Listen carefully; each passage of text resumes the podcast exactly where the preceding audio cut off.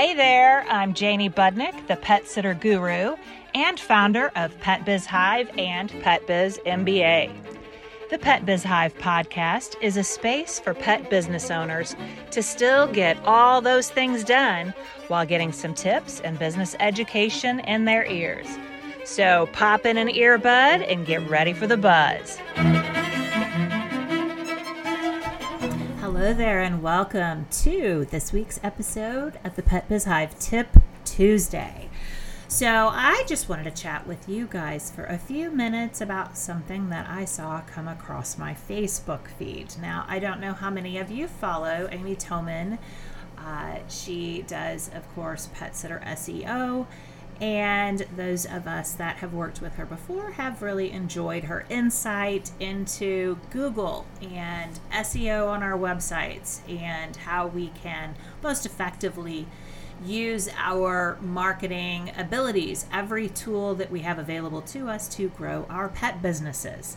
She just recently posted a very interesting article that was oh, a little bit of a statistical assessment of how people are viewing Google reviews these days.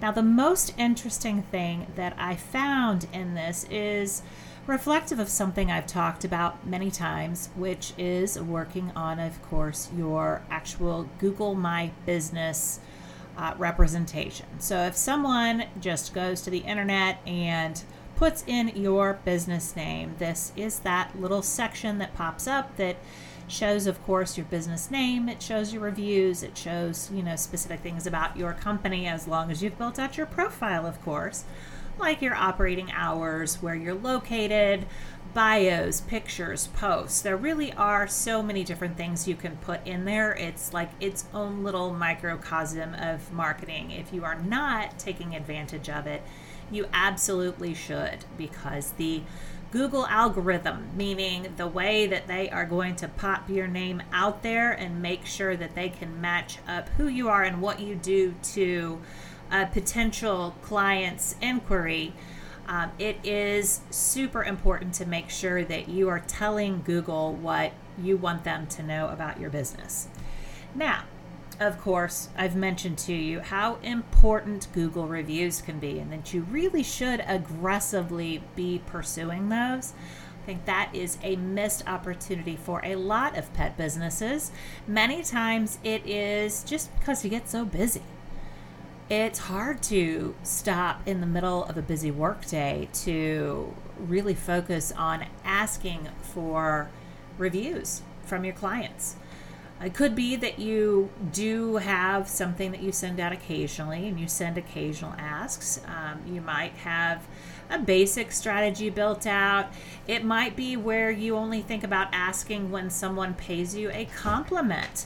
Uh, whatever the situation is, you really need to have a strategy behind this.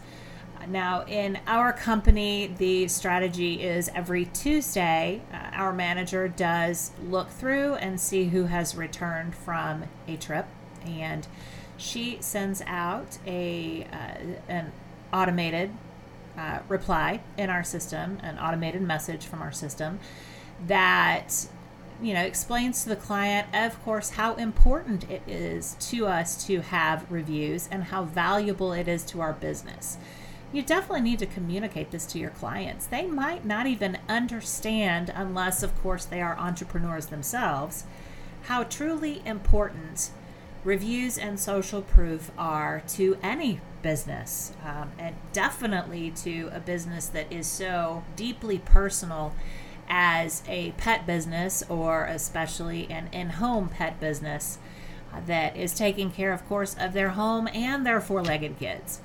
So, you know, you might need to educate them a little bit about that. Now, in our request for a review, we do like to specify to them, you know, don't just go in there and give us five stars. That really doesn't do a whole lot for our business. Uh, go in there and you know explain what service you used and why you used it and you know why you were looking for a service and how that service has benefited you you know, as much as they can put in there as possible is great. And of course, uh, it does sound more legitimate, and Google might not have as many issues with leaving them up there because, of course, right now, Google is getting a little picky about some of their reviews. I know I have been affected by this also. Actually, just yesterday, we had another positive review removed from our profile. And, uh, you know, now I got to go back to that drawing board. Of course, when you're really working hard to increase the number of reviews, if one drops off, that kind of, you know, chaps you off a little bit. So, back to the article that was posted.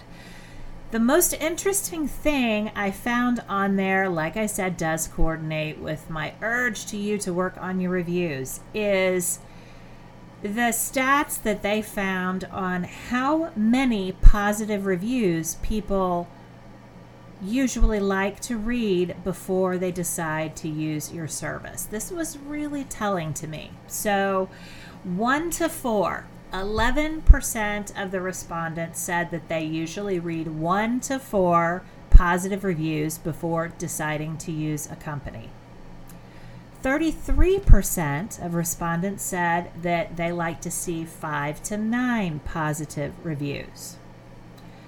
37% said 10 to 20 reviews. And then 20% wanted to see over 20 positive reviews before deciding to use a service. Now, this, of course, does not count any direct referrals. If you have a client, friend, family member, anyone, pet professional that refers your service directly, that that type of a close rate is much more significant. This is specifically talking about people who were looking for a service, did not have a service in mind specifically, and got to your Google review and how many they needed to actually see before being inclined to use your service. So, if you think about that, at least 70% of of course their sample group says that they need to read between 5 and 20 positive reviews. So consider that with your own company and the reviews that you have. There was also additional data in the article about how people usually look at reviews. So, you know, consider do you have regular recent reviews? You know, you don't want to go in there and do a review blitz once a year because if you have a bunch of reviews that come in once and then for the next three months, there's like one here, one there, and it's not very consistent. If you have someone who makes a lot of their buying decisions based off of recent reviews, uh, they might not be inclined to use your service. So make sure you are asking regularly so your reviews come in on a consistent basis. You don't want your most recent review to be from six months ago, right? You know, you want to see something from a week ago, two weeks ago, three weeks ago.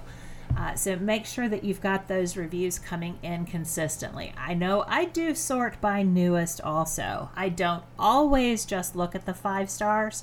You know, it, it was interesting because uh, one of the other statistics was talking about, you know, people that prefer reading five star versus four star, you know, using, of course, Google's five star system many times I will personally go in there and I will read the one star reviews uh, just to find out what they have to say. You know, many times you can determine pretty quickly that one star reviews are the crazy people, you know, especially in our industry, right? Or at least we hope, of course, that all of you listeners out there run really amazing businesses and it's only your crazies that give you one star reviews and they aren't legit reviews, right?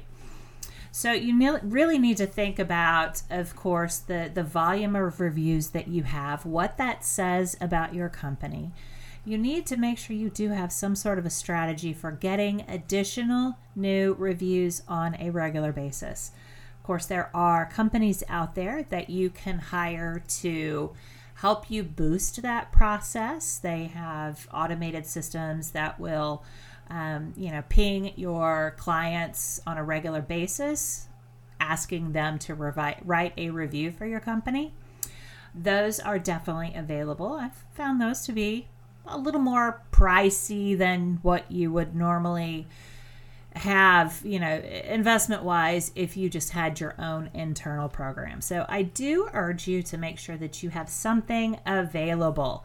Uh, I'm sure you can find, of course, this article if you go out there in the blogosphere uh, and finding some information, additional information and statistics on this. It was a very interesting read, but definitely how many positive reviews people wanted to read before making a decision was uh, definitely a bug in my ear that I wanted to share with you. And uh, might see if I can drop that link down in the show notes so you guys can access that article yourself to read when you have some spare time, which of course we all have so much spare time, right?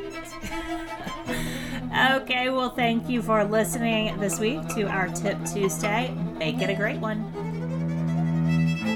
Thank you for listening to this episode of the Pet Biz Hive. You can follow me at Pet Biz Hive on both Facebook and Instagram and learn more at petsitterguru.com. What is your next best move?